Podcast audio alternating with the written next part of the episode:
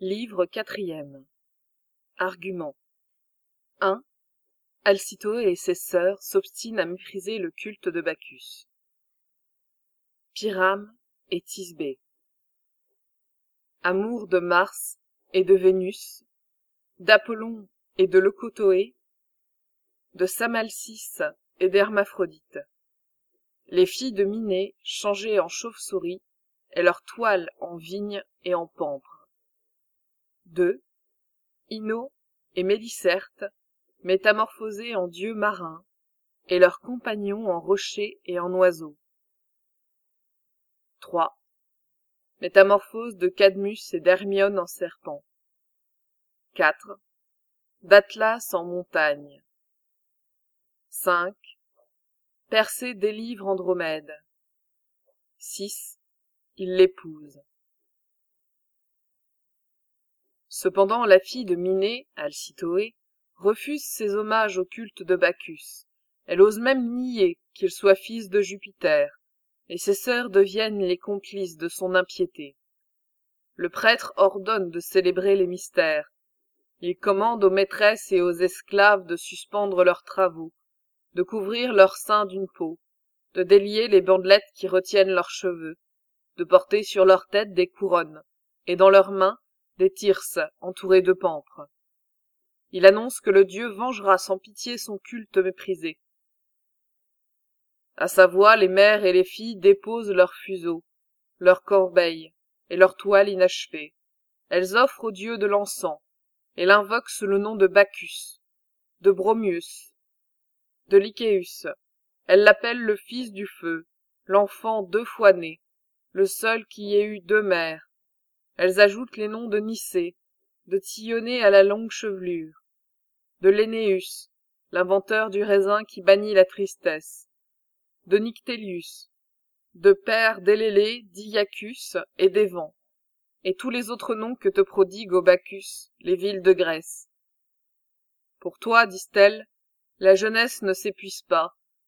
Toujours enfant, ta beauté attache sur toi les regards du céleste séjour, et ton front quand il dépouille son croissant à toutes les grâces d'une vierge. L'Orient est soumis jusqu'au lieu où le Gange, en terminant son cours, baigne l'Inde et ses noirs habitants. Dieu vénérable! Penthée et Lycurgue, armés de la hache à deux tranchants, expient leur sacrilège sous tes coups. Tu précipites dans les flots les matelots tyréniens, tu courbes sous un double joug la tête des lynx que guide un frein étincelant. À ta suite marchent les bacchantes, les satyres, et le vieillard dont un bâton soutient les membres chancelants sous les vapeurs du vin, ou qui s'assied mal assuré sur le dos de son âne. Partout où tu parais retentissent les cris des jeunes gens, les voix des femmes, les tambours que frappe un bras vigoureux, les reins concaves et le buis percé de nombreuses ouvertures. Montre-toi propice aux vœux des Thébènes, docile à tes volontés, elles célèbrent tes mystères. Seules, au fond de leur demeure, les filles de Minée profanent ces fêtes par des travaux hors de saison. Elles filent la laine, font tourner le fuseau sous leurs doigts, en forme de laborieux tissus, et ne donnent aucun repos à leurs esclaves. L'une d'elles, guidant un fil docile entre ses doigts déliés, tandis que les autres Thébènes suspendent leurs travaux pour de vaines solennités, dit à ses sœurs. Nous, que Pallas, divinité plus sage, retient en ces lieux, mêlons à l'usage utile de nos mains des entretiens qui le varient et qui l'allègent.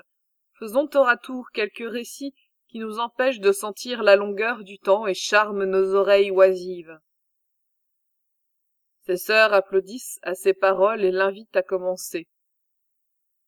Elle cherche dans son esprit quelle histoire elle pourra choisir parmi toutes celles qui lui sont connues. Doit-elle coter ton aventure, ô Dercète, nymphe de Babylone, qui vit tes membres se revêtir d'écailles, et qui depuis ta métamorphose, s'il faut en croire les peuples de Syrie, réside au fond de leur marée. Dira-t-elle comment sa fille, transformée en oiseau, passa sur des tours élevées les dernières années de sa vie? Comment Naïs, par le charme de sa voix et la trop puissante vertu de ses simples, changea de jeunes hommes en poissons muets, et subit à son tour la même métamorphose. Comment enfin l'arbre qui portait des fruits blancs en porte de noir depuis qu'il a été arrosé de sang. Cette fable lui plaît parce qu'elle est peu connue, et tandis que la laine s'allonge en fil, elle commence en ces termes. Pyrame, le plus beau des jeunes gens, et Tisbé, qui éclipsait toutes les beautés de l'Orient, habitaient de maisons contiguës dans cette ville superbe que Sémiramis entoura, dit-on, de remparts cimentés de bitume. Le voisinage favorisa leur connaissance et forma leur premier nœud. Leur amour s'accrut avec le temps, et ils auraient allumé le flambeau d'un hymen légitime si leurs parents ne s'y étaient opposés. Mais leurs parents ne purent empêcher que le même feu embrasât deux cœurs également épris. Leur amour ne se confie à personne, il n'a pour interprète que leurs signes et leurs regards, et leurs flammes plus cachées ne brûlent qu'avec plus d'ardeur au fond de leurs âmes. Une fente légère existait depuis le jour même de sa construction, dans le mur qui séparait leur demeure. Personne dans une longue suite de siècles ne l'avait remarqué, mais que ne découvre pas l'amour. Vos yeux tendres amants furent les premiers à la découvrir. Elle servit de passage à votre voix, et par elle un doux murmure vous transmit sans danger vos amoureux transports. Souvent Tisbé d'un côté et Pyrame de l'autre s'arrêtaient près de cette ouverture pour respirer tour à tour leur haleine. « Murs jaloux, disait-il, pourquoi servir d'obstacle à nos amours? Que t'en coûterait-il de permettre à nos bras de s'unir? Ou si ce bonheur est trop grand, pourquoi ne pas laisser du moins un libre passage à nos baisers? Cependant, nous ne sommes pas ingrats. C'est par toi, nous aimons à le reconnaître, que le langage de l'amour parvient à nos oreilles. » Debout l'un vis-à-vis de l'autre, ils échangeaient ainsi leurs plaintes. Quand la nuit venait, ils se disaient adieu, et chacun de son côté imprimait sur le mur des baisers qui ne pouvaient arriver au côté opposé. Le lendemain, à peine l'aurore a-t-elle chassé les astres de la nuit, à peine les rayons du soleil ont-ils séché le gazon baigné de rosée, qu'ils reviennent au rendez-vous accoutumé. Après de longues plaintes murmurées à voix basse, ils décident qu'à la faveur du silence de la nuit, ils essayeront de tromper leur garde et de fuir leur demeure, résolus, dès qu'ils en auront franchi le seuil, à sortir aussi de la ville. Et pour ne pas errer à l'aventure dans les vastes campagnes, ils conviennent de se réunir au tombeau de Ninus et de se cacher sous le feuillage de l'arbre qui le couvre. Là, en effet, chargé de fruits plus blancs que la neige, un mûrier, à la cime altière, s'élevait sur les bords d'une fraîche fontaine. Ce projet leur sourit. Le jour qui semble s'éloigner lentement se plonge enfin au sein des flots. Et de ces flots, la nuit sort à son tour. D'une main adroite, au milieu des ténèbres, Tisbé fait tourner la porte sur ses gonds. Elle sort, elle échappe à ses gardes, et couverte d'un voile arrive au tombeau de Ninus, et s'assied sous l'arbre désigné. L'amour lui donnait de l'audace. Voilà qu'une lionne, la gueule encore teinte du sang des bœufs qu'elle a dévorés, vient se désaltérer dans les eaux de la source voisine. Au rayon de la lune, la Vierge de Babylone, Tisbé l'aperçoit au loin. D'un pas tremblant, elle fuit dans un antre obscur, et dans sa fuite, elle laisse tomber son voile sur ses pas. La farouche lionne, après avoir éteint sa soif dans ses ondes abondantes, regagne la forêt. Elle trouve par hasard ce voile abandonné, et le déchire de ses dents sanglantes. Sortie plus tard, Pyrame voit la trace du monstre profondément empreinte sur la poussière, et la pâleur couvre son visage, mais bientôt à la vue du voile ensanglanté de Tisbé. « La nuit même, s'écrie-t-il, verra mourir deux amants. Elle, du moins, était digne d'une plus longue vie. Le coupable, c'est moi, c'est moi qui t'ai perdu, infortuné, moi qui t'ai pressé de venir pendant la nuit dans ces lieux où tout inspire l'effroi. Et je n'y suis point venu le premier. » Ah, mettez mon corps en lambeaux et punissez mon forfait en déchirant mes entrailles par vos cruelles morsures, ô, ô vous, lions, hôtes de ces rochers. mais les lâches seuls désirent la mort. » À ces mots, il prend le voile de Tisbé et l'emporte avec lui sous l'arbre où Tisbé dut l'attendre. Il arrose de ses larmes ce tissu précieux, il le recouvre de ses baisers. « Reçois mon sang, » dit-il, « il va couler aussi. » Alors, il plonge dans son sein le fer dont il est armé, et mourant, le retire aussitôt de sa blessure fumante. Il tombe, renversé sur la terre, et son sang jaillit avec force. Ainsi le tube de plomb, quand il est fendu, l'ensangeait élevé, l'eau qui s'échappe en sifflant par l'étroite ouverture, frappe les airs et s'y ferait un passage. Arrosés par cette pluie de sang, les fruits de l'arbre deviennent noirs, et sa racine ensanglantée donne la couleur de la pourpre à la mûre qui pend à ses rameaux. Cependant, Tisbé, tremblante encore pour ne pas causer à son amant une attente trompeuse, revient, et le cherche, et des yeux et du cœur. Elle brûle de lui raconter les dangers qu'elle a évités. Elle reconnaît le lieu, elle reconnaît l'arbre, mais le changement qu'il a subi et la nouvelle couleur de ses fruits la jettent dans une profonde incertitude. Tandis qu'elle hésite, elle voit un corps palpitant sur la terre ensanglantée.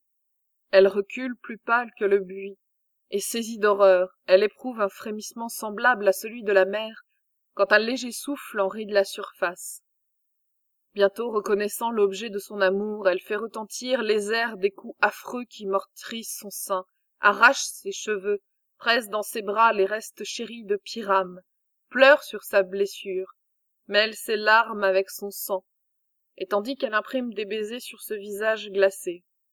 « Pyrame » s'écrie-t-elle, « quel coup du sort te ravit à ma tendresse ?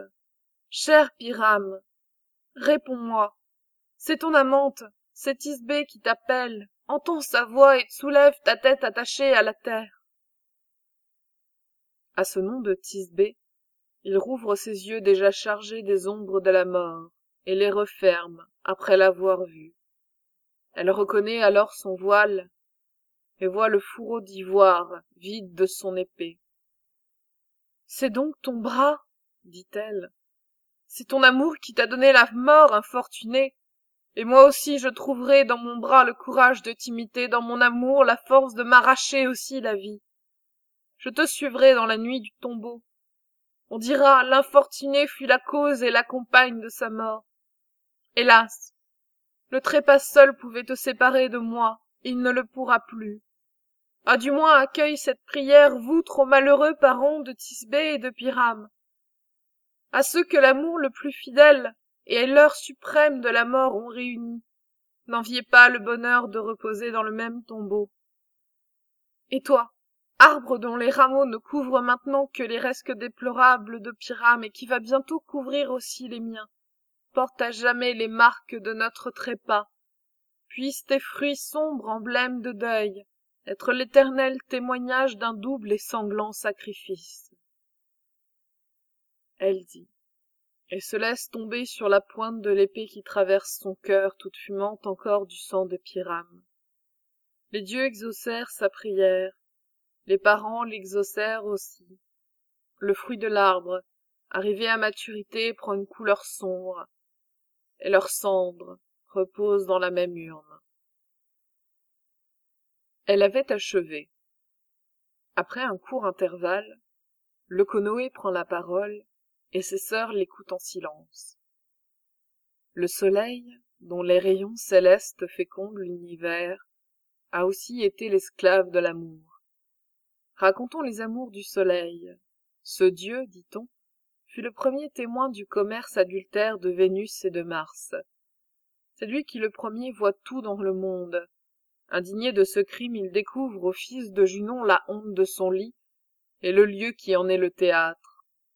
À cette nouvelle, le dieu consterné laisse tomber le fer que travaille sa main.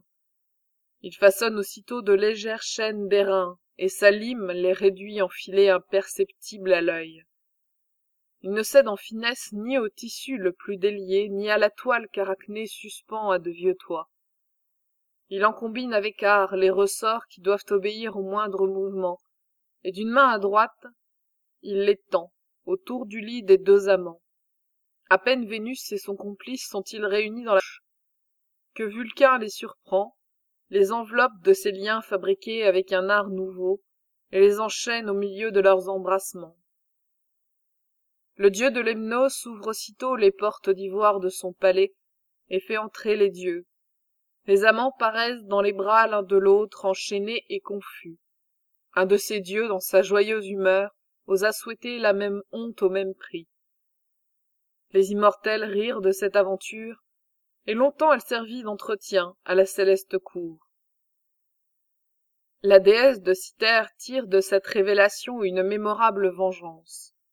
Elle veut qu'à son tour celui qui a trahi ses amours secrets soit trahi dans des amours semblables, que peuvent désormais, ô fils d'Hyperion, ta beauté, ta chaleur et ta radieuse lumière. Toi, dont l'œil doit tout embrasser, tu ne vois plus que Leucothoé, et tu arrêtes sur une seule nymphe les regards que tu dois au monde entier.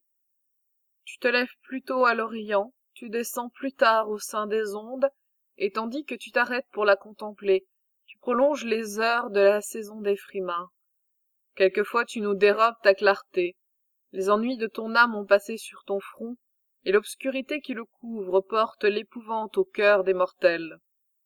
La lune ne vient pas se placer entre ton disque et la terre, dont elle est plus voisine que toi, et cependant tu pâlis.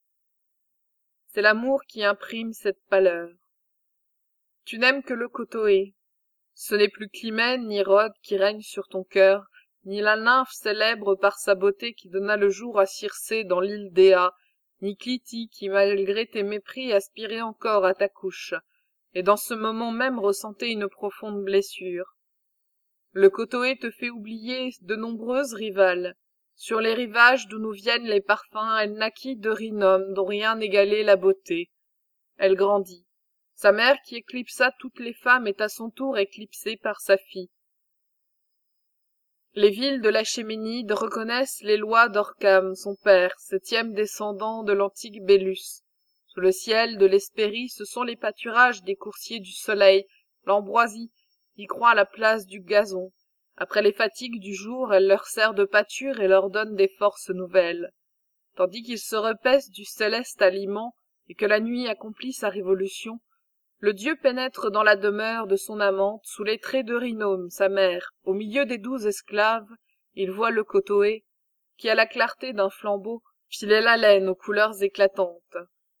Après lui avoir donné de tendres baisers, comme une mère à sa fille chérie, « Il s'agit d'un secret. » dit-il.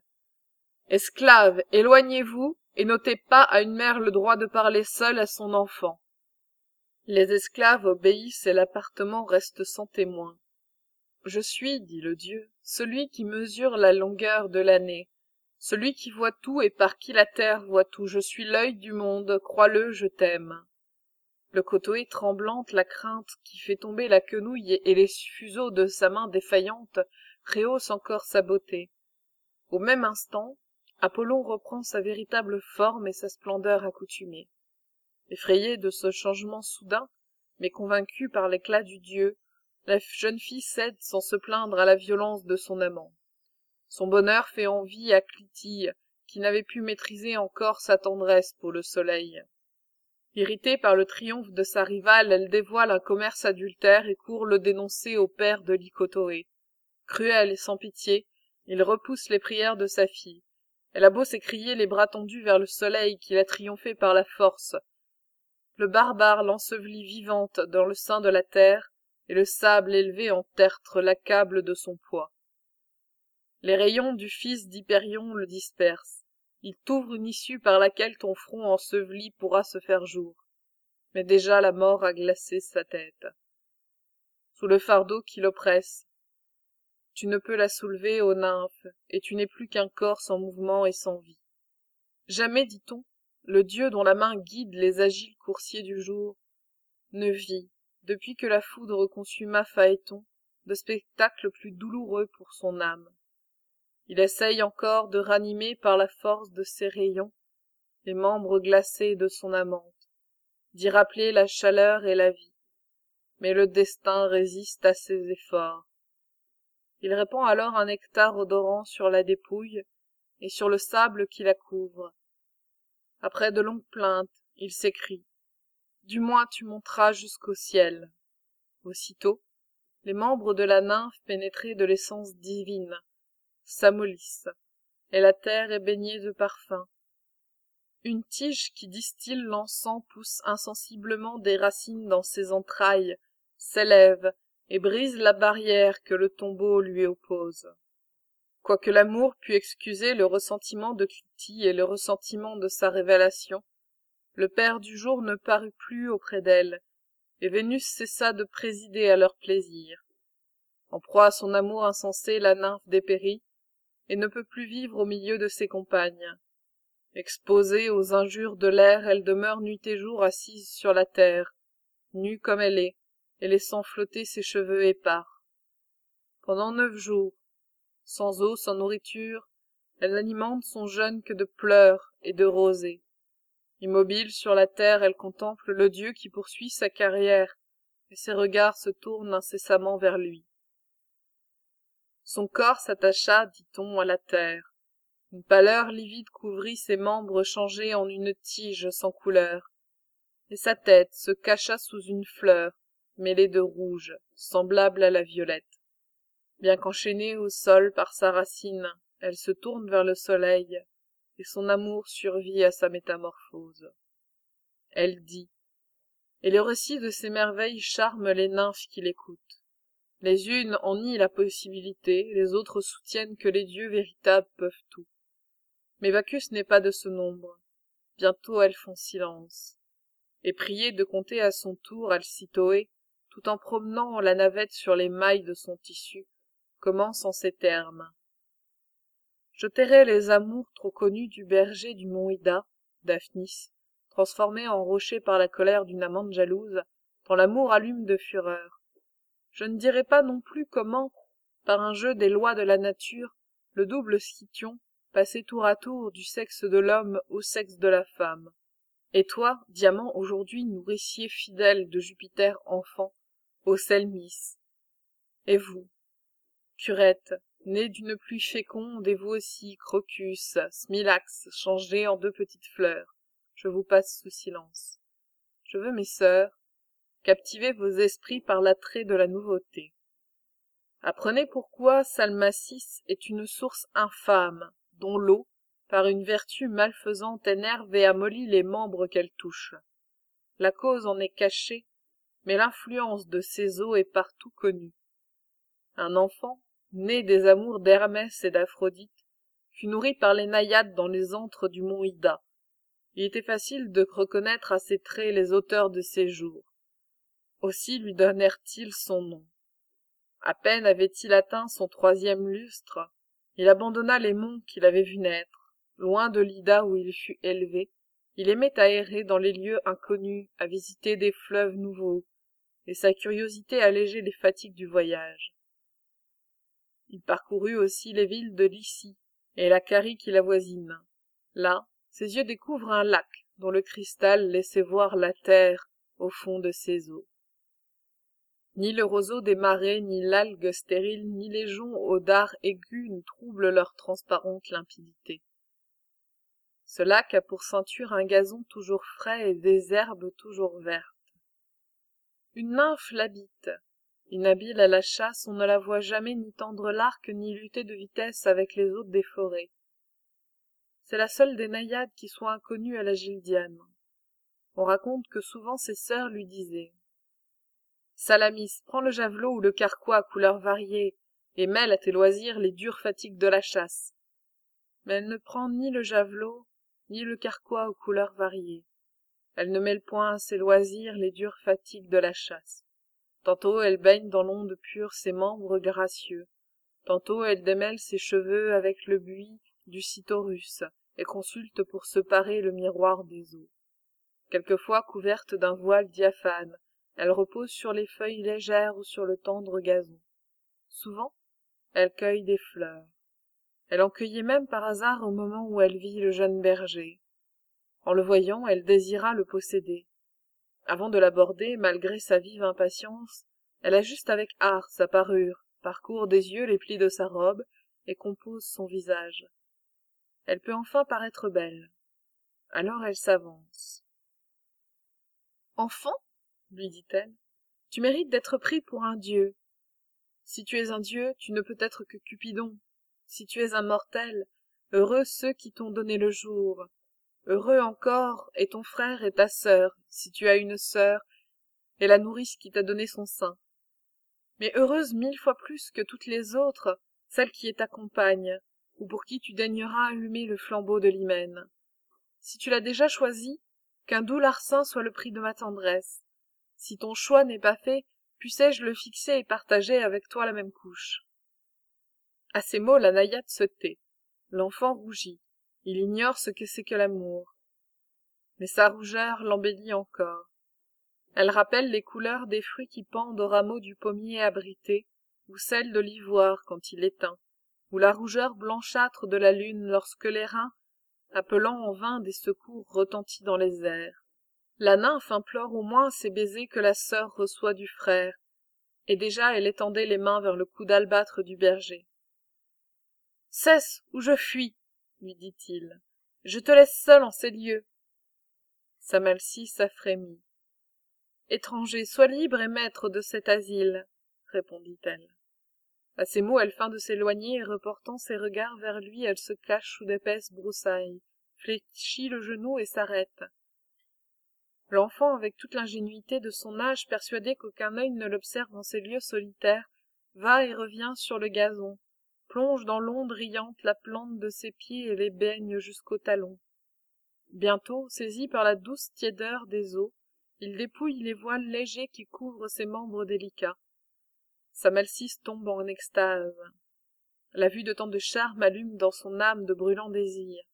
Ses yeux étincellent, semblables aux rayons éclatants que reflète une glace exposée au feu du soleil. À peine peut-elle se contenir, à peine peut-elle différer son bonheur. Déjà elle brûle de voler dans ses bras, déjà elle ne maîtrise plus son délire.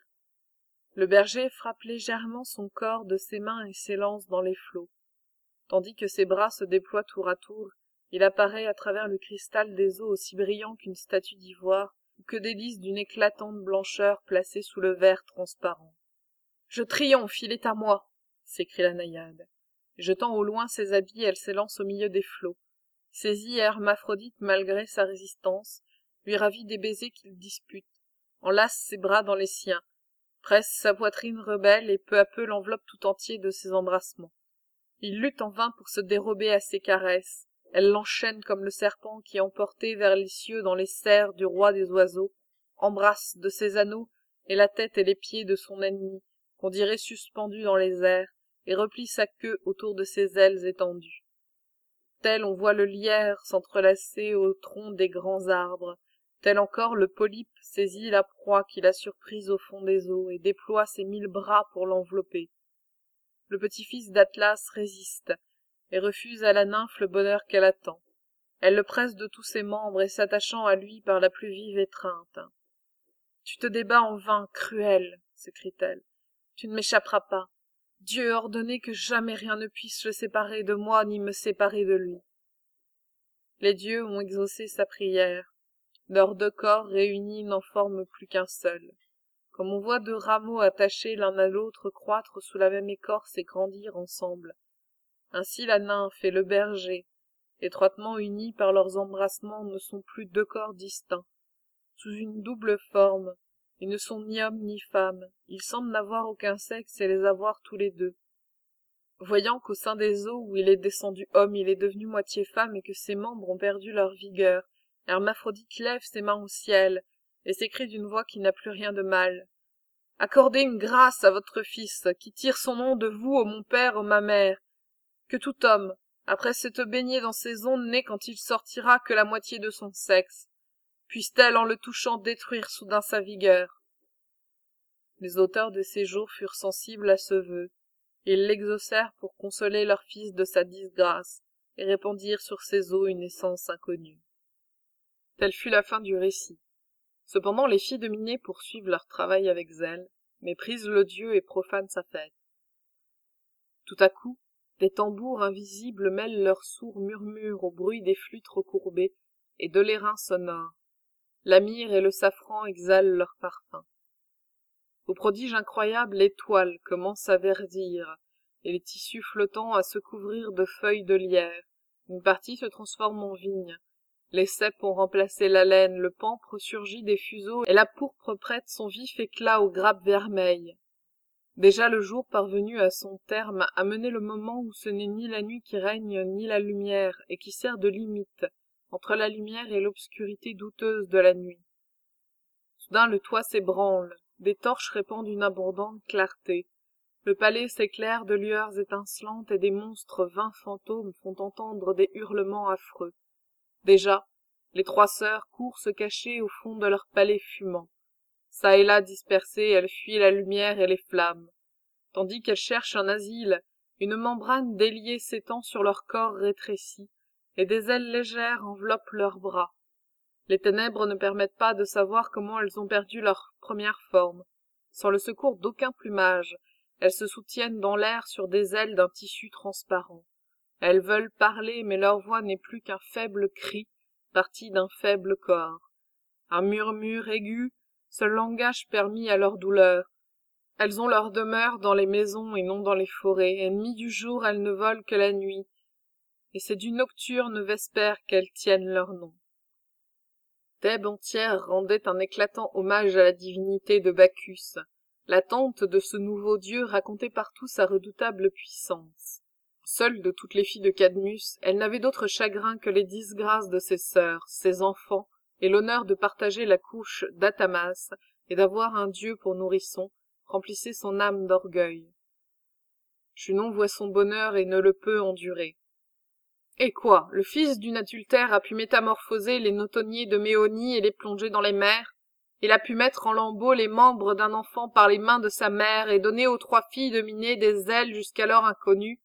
Et Junon serait, pour toute vengeance, réduite à pleurer ses injures? Est-ce donc assez pour moi?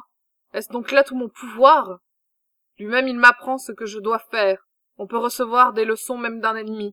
Le meurtre de Penthée ne m'enseigne que trop ce que peut la fureur. Pourquoi donc, excitée par l'exemple de ses sœurs, Ino ne se précipiterait-elle pas dans les mêmes égarements? Il est un chemin dont la pente, ombragée par des ifs funèbres, conduit aux demeures infernales à travers un profond silence. Là, des vapeurs s'exhalent des eaux dormantes du Styx. C'est par là que descendent au sortir de la vie les ombres des mortels qui ont reçu les honneurs du tombeau. La pâleur et le froid habitent ces déserts incultes, et l'on voit errer les mânes nouveaux, incertains de la route qui mène à la cité des morts, au palais terrible du noir Pluton. Les avenues sans nombre et les portes ouvertes de tous côtés conduisent à cette cité immense, semblable à l'océan qui, de tous les points de la terre, reçoit les fleuves dans son sein. Elle donne accès à toutes les âmes. Jamais elle n'est trop étroite pour la foule qui s'y presse. Elle ne la sent même pas approcher. On voit errer çà et là de pâles fantômes sans chair et sans os. Les uns accourent au forum, d'autres dans le palais du souverain des ombres. Plusieurs se livrent à divers travaux, images de ceux qui occupèrent leur vie. La fille de Saturne se résout à quitter les célestes demeures pour descendre dans cet affreux séjour, tant elle s'abandonne à sa haine et à sa colère. À peine est-elle entrée, à peine foulée par ses pieds sacrés, le seuil a-t-il tremblé, que Cerbère relève sa triple tête et fait résonner sa triple voix. Junon appelle les trois sœurs, filles de la nuit, divinité implacable et terrible.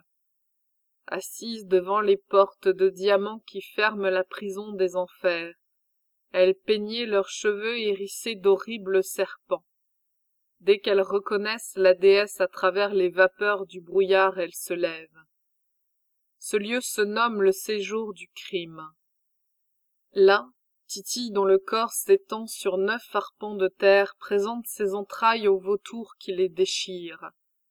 Là, Tantale, l'onde t'échappe sans cesse, et l'arbre fuit ta main prête à le saisir. Et toi, Sisyphe, tu cours après ton rocher qui tombe ou tu le roules pour le voir retomber encore. Là, Ixion tourne sur sa roue, et se poursuit, et s'évite sans cesse. Là, pour avoir osé donner la mort à leurs époux, les filles de Bélus puisent sans relâche des ondes qui s'écoulent toujours. La fille de Saturne jette sur cette foule coupable, sur Ixion surtout, un regard plein de colère, et Ixion, reportant les yeux sur Sisyphe. « Pourquoi, dit-elle, seul de tous ses frères endure-t-il un éternel supplice, quand le fier Atamas et son épouse au fond de leur somptueux palais se sont toujours fait gloire de me mépriser ?» Elle expose alors le sujet de sa haine et ce qui l'amène et ce qu'elle désire. Elle désire que le palais de Cadmus ne reste pas debout et que les trois infernales sœurs entraînent Acamas au crime. Ordre, promesses, prières et vives instances, elle emploie tout auprès des trois déités. Enfin, elle se tait. Tisiphone agite alors ses cheveux blancs en désordre et rejette en arrière les couleuvres qui pendent sur sa bouche. « Qu'est-il besoin de longs discours, dit-elle. Regardez vos ordres comme accomplis, abandonnez cet odieux empire et remontez dans les pures régions de l'Olympe. » Junon s'éloigne transportée de joie et s'apprête à rentrer dans son céleste séjour. La fille de Thomas, Iris, répand sur elle une eau lustrale qui la baigne comme une rosée. Au même instant, l'implacable Tisiphone s'arme d'une torche trempée dans le sang, revêt un manteau qui distille le sang, s'entoure des nœuds du serpent qui lui sert de ceinture et sort de l'infernale demeure. À ses côtés marche le deuil, l'épouvante, la terreur et la rage au visage tremblant. Elle s'arrête sur le seuil du palais d'Atamas. Les portes tremblèrent, dit-on, et leurs battants d'érable se couvrirent d'une pâleur livide. Le soleil abandonne ces lieux. Ces prodiges glacent d'épouvante l'épouse d'Atamas et Atamas lui-même. Ils veulent fuir de leur palais. L'inexorable Érinis se jette au-devant d'eux, leur ferme le chemin, étend ses bras enlacés de vipères et secoue sa chevelure. Les couleuvres s'agitent avec bruit sur son épaule ou rampent autour de son front, sifflent, vomissent leur venin ou dardent leur aiguillon. Alors du milieu de ses cheveux, elle arrache deux serpents, et les lance de sa main empestée. Ils errent sur le sein d'Ino et d'Atamas, et leur souffle le venin de leur haleine. Leur corps n'est point blessé, c'est leur âme seule qui ressent les cruelles atteintes de ces reptiles. Érinis avait aussi apporté avec elle d'exécrables poisons tels l'écume vomie par Cerbère et le venin d'Échidna, et les vagues erreurs, l'aveugle oubli de la raison, le crime, les pleurs, la rage et l'ardeur du meurtre. Cet horrible mélange détrempé avec du sang, nouvellement répandu et agité à l'aide d'une tige de ciguë, avait bouilli dans un vase d'airain. Les deux époux tremblaient. Érinis verse dans leur sein ce poison qui porte la fureur jusqu'au fond de leurs entrailles. Ensuite, elle secoue sa torche en cercle redoublé, et dans ce tournoiement rapide, elle lui fait décrire une trace de flamme continue. Triomphante alors et fière d'avoir exécuté les ordres de la déesse, elle rentre dans la demeure du puissant roi des ombres, délie le serpent qui lui sert de ceinture. Tout à coup saisi de fureur, le fils d'Éole s'écrie au milieu de son palais. « Yo, mes amis, courez tendre vos voiles dans ces forêts. Je viens d'y voir une lionne avec deux lionceaux. » Insensé, il prend sa femme pour la lionne et s'élance sur ses traces.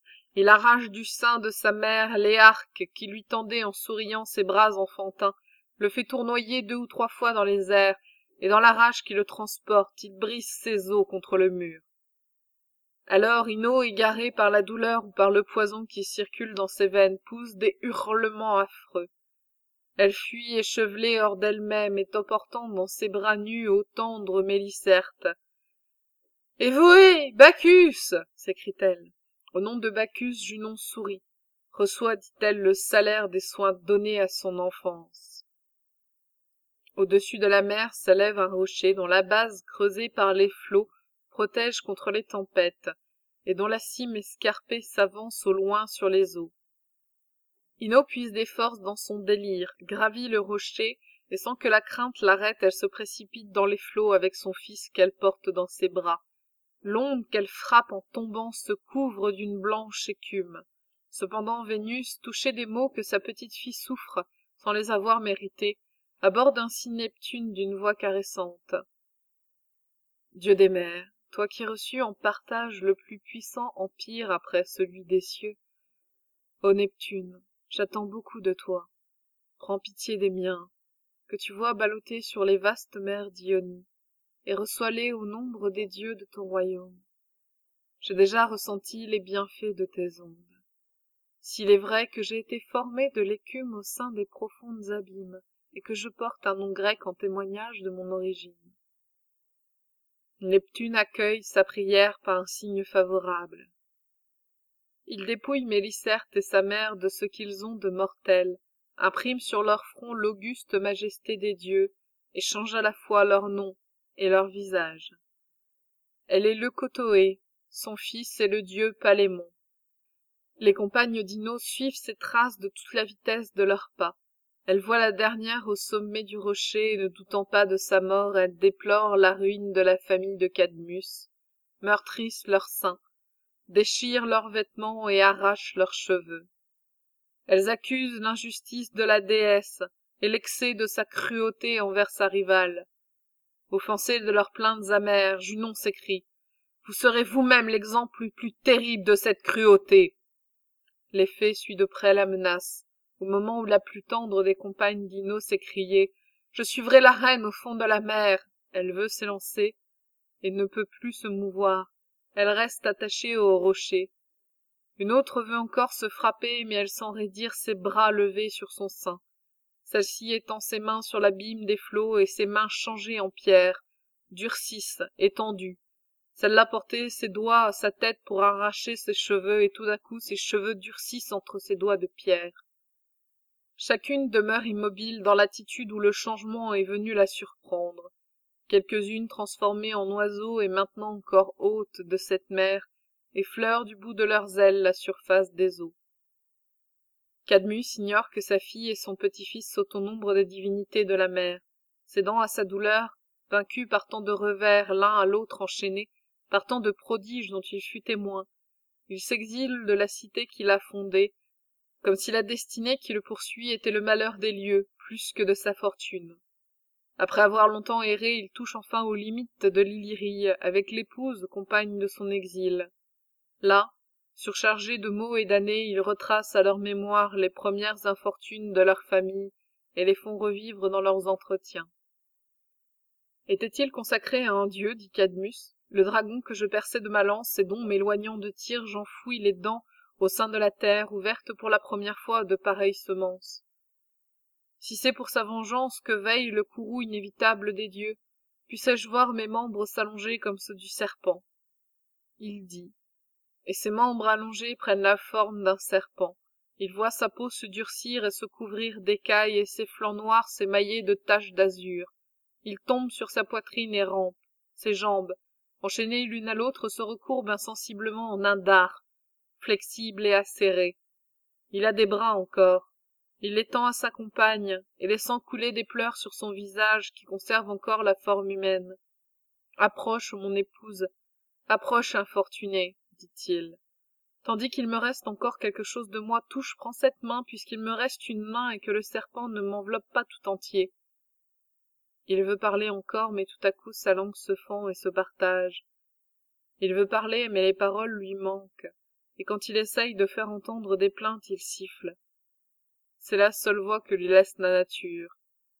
Hermione s'écrie en frappant sa poitrine nue. « Ah, demeure, Cadmus, infortuné, dépouille de cette forme hideuse. Cadmus, que vois-je? Où sont tes pieds, où sont tes épaules, tes mains? Et tandis que je parle, que devient ton visage et l'éclat de ton teint et tout ce que tu fus? Habitant de l'Olympe, que ne me changez-vous comme lui en serpent ?» Elle se tait, et le serpent dépose des baisers sur la bouche de celle qui fut sa compagne. se glisse autour de son sein chéri comme s'il la reconnaissait, l'enveloppe de ses replis, et veut comme autrefois se suspendre à son cou. Tous les témoins, c'étaient les compagnons de Cadmus, frémissent d'horreur en voyant Hermione caresser d'une main amoureuse la tête du dragon et sa crête brillante. Soudain, deux dragons s'offrent à leurs regards. Ils roulent leurs anneaux côte à côte et vont se perdre dans les détours de la forêt voisine. Aujourd'hui même, ils ne fuient point l'homme, et ils ne lui font aucune blessure, et ces reptiles plaisibles se souviennent encore de leur premier destin. Cependant, ils trouvaient tous deux une grande consolation de leur métamorphose dans la gloire de leur petit-fils, adoré dans l'Inde vaincue, la Grèce élevée des temples à sa divinité. Seul descendant d'Abbas sorti du même sang, Acris le repousse des murs d'Argos. Seul, armé contre le dieu, il refuse de le reconnaître pour fils de Jupiter. Il refuse également ce nom à Persée, qu'une pluie d'or fit naître du sein de Danaé. Mais bientôt Acris, telle est la puissance de la vérité, n'éprouve pas moins de regret d'avoir offensé le dieu que d'avoir méconnu son petit-fils. L'un est déjà reçu dans le céleste séjour, l'autre portant la tête d'un monstre fameux hérissé de serpents, et sa dépouille à la main fend les plaines de l'air sur ses ailes sifflantes. Vainqueur de la Gorgone, il plane sur les sables de la Libye. Lorsque des gouttes de sang tombèrent de la tête du monstre, la terre les reçoit, les anime, et les change en autant de reptiles divers. Telle est l'origine des serpents qui remplissent et infestent cette contrée. Bientôt ballotté dans l'espace, il vole au gré des vents contraires comme un nuage chargé de pluie. Il voit du haut des cieux la terre lointaine, et dans son envol il parcourt tout l'univers. Trois fois, il voit l'ours glacé et les bras du cancer. Il est tour à tour emporté vers l'Occident, tantôt vers l'Orient. Enfin, au déclin du jour, craignant de se confier à la nuit, il arrête son vol sur les côtés de l'Hespérie, dans le royaume d'Atlas. Il demande quelques instants de repos, jusqu'à l'heure où Lucifer ramène les feux de l'aurore et l'aurore le char du soleil. C'est là que règne le fils de Japet, Atlas, qui surpasse tous les mortels par l'énormité de sa taille. Il tient sous ses lois l'extrémité du monde et la mer qui ouvre ses flots aux coursiers du soleil, hors d'haleine, et offre un asile à son char épuisé par les fatigues du jour. Mille troupeaux de brebis et de bœufs errent dans ses campagnes. Son empire n'est point gêné par les limites d'un empire voisin, et ses arbres, ombragés de feuilles qui jettent l'éclat de l'or, portent des pommes d'or suspendues à l'or de leurs rameaux. « Prince, lui dit Persée, si la splendeur d'une illustre naissance peut te toucher, Jupiter est mon père. Si tu as de l'admiration pour les grandes choses, tu pourras admirer celles que j'ai faites. Je te demande l'hospitalité et le repos. » Atlas gardait le souvenir de ce vieil oracle que Thémis avait rendu sur le Parnasse. Atlas, un jour viendra où tes arbres seront dépouillés de leur or, et c'est à un fils de Jupiter qu'en est réservée la gloire de cette conquête. Effrayé de cet oracle, Atlas avait enfermé ses jardins d'épaisses murailles. Un dragon monstrueux veillait à la garde de leur enceinte, et l'accès de ses frontières était interdit à tous les étrangers. « Éloigne-toi, » répondit-il. « La gloire de tes prétendus exploits et Jupiter lui-même ne pourrait te sauver. » Il joint la violence aux menaces et veut chasser de son palais le héros qui hésite et mêle dans ses paroles la douceur à la fermeté. Trop faible pour résister, qui pourrait en effet égaler la force d'Atlas. « Puisque tu fais si peu de cas de ma prière, dit-il, reçois ta récompense. » Et se détournant à gauche, il lui présente le hideux visage de Méduse. Le colosse est changé en montagne, sa barbe et ses cheveux deviennent des forêts. Ses épaules et ses mains des coteaux, sa tête le sommet même de la montagne, ses os des rochers, tout son corps élargi prend un accroissement immense, et désormais, Dieu vous l'avez ainsi voulu, le poids du ciel et de tous les astres repose tout entier sur lui. Le petit-fils d'Hippotas avait renfermé les vents dans leur éternelle prison, et Lucifer, qui rappelle les hommes au travail, brillait du plus vif éclat à la voûte céleste. Persée reprend ses ailes, les attache à ses pieds, s'arme d'un fer recourbé et d'un vol rapide sillonne les plaines de l'air. Il a déjà laissé à gauche et à droite d'innombrables contrées, lorsqu'il abaisse ses regards sur les peuples d'Éthiopie et sur les champs où règnent ses fées. Là, condamné par l'injuste arrêt de l'implacable Ammon, Andromède expiait le superbe langage de sa mère. Persée voit ses bras enchaînés à un rocher sauvage, et si le souffle léger des zéphyrs n'eût pas agité ses cheveux, si des pleurs n'avaient pas coulé de sa paupière tremblante, il l'aurait prise pour un marbre, ouvrage du ciseau. Atteint à son insu d'une flamme nouvelle, il demeure immobile et ravi par les charmes qui frappent ses regards. Il oublie presque de frapper l'air de ses ailes. Il s'arrête et s'écrie. Non, tu n'es pas faite pour de pareilles chaînes, mais pour celles qui unissent des amants passionnés. Apprends-moi de grâce ton nom, celle de tes contrées et pourquoi tu portes ces fers. D'abord, elle garde le silence. Vierge, elle n'ose parler à un homme. Elle eût même caché de ses mains son visage pudique si elle n'avait pas été enchaînée. Du moins, elle pouvait pleurer. Ses yeux se remplirent de larmes.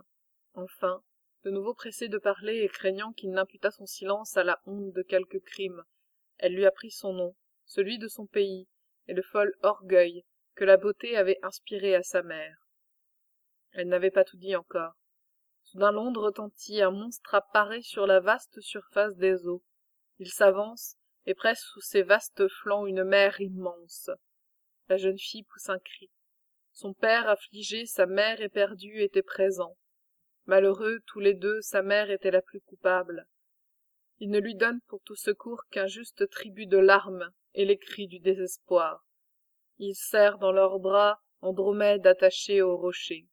« Vos pleurs pourront couler à loisir, » dit l'étranger, « mais nous n'avons qu'un instant pour la sauver. Si je briguais sa main, moi, Persée, fils de Jupiter, et de celle qu'une pluie d'or rendit féconde dans sa prison, moi, Persée, vainqueur de la Gorgone, à la tête hérissée de serpents, moi qui portais sur des ailes, osais voyager dans les plaines de l'air, sans doute je serais choisi pour gendre parmi tous mes rivaux. À tant de titres, je veux, si les dieux me secondent, ajouter un bienfait. Pour qu'elle m'appartienne, je m'engage à la sauver par mon intrépidité. » On accepte cette condition. Qui aurait pu balancer. On le presse, on lui promet Andromède pour épouse, et pour dot un royaume. Semblable au navire dont la proue sillonne les ondes quand il cède à l'effort de jeunes matelots dont les bras sont baignés de sueur, le monstre avance, repoussant et divisant les flots avec sa poitrine. La distance qui le sépare du rocher pourrait être franchie par le plomb que lance dans les airs la fronde baléare. Soudain, le héros frappant la terre de ses pieds élève son vol jusqu'aux nues. Son ombre se réfléchissait à la surface des eaux. Le monstre voit cette ombre et l'attaque avec fureur. Quand l'oiseau de Jupiter aperçoit dans la plaine un serpent qui présente son dos livide aux rayons du soleil, il l'attaque par derrière, et pour l'empêcher de se retourner contre lui la gueule cruelle, il enfonce dans les écailles de son cou ses implacables serres. Ainsi, Persée, traversant l'espace d'une aile rapide, fonde sur le dos du monstre frémissant et lui plonge dans le flanc droit son glaive recourbé, qui pénètre jusqu'à la garde. Le dragon qui rit une large blessure tantôt s'élève en bondissant dans les airs, tantôt se cache au sein des flots, ou se roule comme le sanglier furieux qui s'agite effrayé au milieu d'une meute aboyante. Le héros se dérobe d'une aile agile à ses avides morsures, et partout où elle peut trouver passage, sur son dos hérissé d'écailles arrondies, sur ses flancs ou sur sa queue, qui se termine en dard comme celle d'un poisson, son épée semblable à une faule perce de mille coups. Le monstre vomit de sa gueule les flots de la mer mêlés avec son sang. Rouge comme la pourpre, il les fait rejaillir sur les ailes appesanties de Persée. Ses talonnières en sont trempées et le héros n'osait plus s'y confier. Lorsqu'il découvre un rocher dont la cime s'élève au-dessus de la mer tranquille et disparaît sous les ondes en courroux, il s'y soutient avec effort, et saisissant de sa main gauche la pointe du roc qui s'avance, de l'autre il plonge et replonge le fer dans les entrailles du monstre. Le rivage retentit de cris et d'applaudissements qui montent jusqu'aux célestes demeures. Transportés de joie, Cassiope et ses fées, pères d'Andromède, saluent Persée du nom de gendre, et le proclament l'appui et le sauveur de leur maison. Délivré de ses chaînes, Andromède s'avance. Andromède, l'objet et la récompense de cette périlleuse entreprise. Persée lave dans les ondes ses mains victorieuses, et de peur que les cailloux ne blessent la tête aux cheveux de serpent, il couvre la terre d'un lit de feuilles tendres, sur lesquelles il étend des arbustes venus du fond de la mer. C'est là qu'il dépose la tête de la fille de Phorcus. Ses tiges nouvellement coupées, et dont la sève spongieuse est encore pleine de vie, attirent le venin de la gorgone et se durcissent en la touchant. Les rameaux, le feuillage contractent une rouleur qu'ils n'avaient point encore. Les nymphes de la mer essayent de renouveler ce prodige sur d'autres rameaux et à chaque fois se réjouissent d'y avoir réussi. À diverses reprises, elles en jettent les débris dans les eaux comme autant de semences. Jusqu'à ce jour, le corail a conservé la même propriété. Il se durcit au contact de l'air, osier flexible sous les ondes, il devient une pierre hors de la mer. Persée élève à trois dieux trois autels de gazon, l'un à gauche pour Mercure, l'autre à droite pour toi, chaste déesse des combats, et celui du milieu pour Jupiter. Il immole à Minerve une génisse, au dieu qui porte des ailes un veau, à toi, maître des dieux, un taureau. Aussitôt, il emmène Andromède et ne veut qu'elle pour sa dot et pour prix d'un si glorieux exploit. L'hyménée et l'amour allument leurs flambeaux. On répand à pleine main les parfums sur la flamme. On suspend au portique des guirlandes de fleurs. Au son du luth, de la lyre et de la flûte s'unissent des hymnes joyeux, interprètes de la félicité et de l'allégresse publique. Les portes du palais s'ouvrent et laissent voir au loin l'or qui décore ses portiques. L'élite des Céphéens prend place au somptueux banquet préparé par le roi. À la fin du repas, alors qu'un vin généreux anime les esprits et les met en liberté, le fils de Danaé veut connaître les mœurs et les usages de cette contrée. L'insi, l'un des convives, s'empresse de lui répondre et de lui conter et ses usages et ses mœurs. Après l'avoir satisfait, il ajoute: « Maintenant, intrépide Persée, dis-nous, je t'en conjure, par quel effort de courage et par quel stratagème ton bras a pu trancher cette tête hérissée de serpents. » Sous les flancs glacés de l'Atlas, répond le petit-fils d'Agénor, il est un lieu protégé par de solides barrières de roc. À l'entrée habitaient les deux filles de Phorcus. Elles n'avaient qu'un œil, dont elles se servaient tour à tour, tandis que l'une le remettait à l'autre. Je le dérobe par une ruse habile, en substituant furtivement ma main à celle qui devait le recevoir.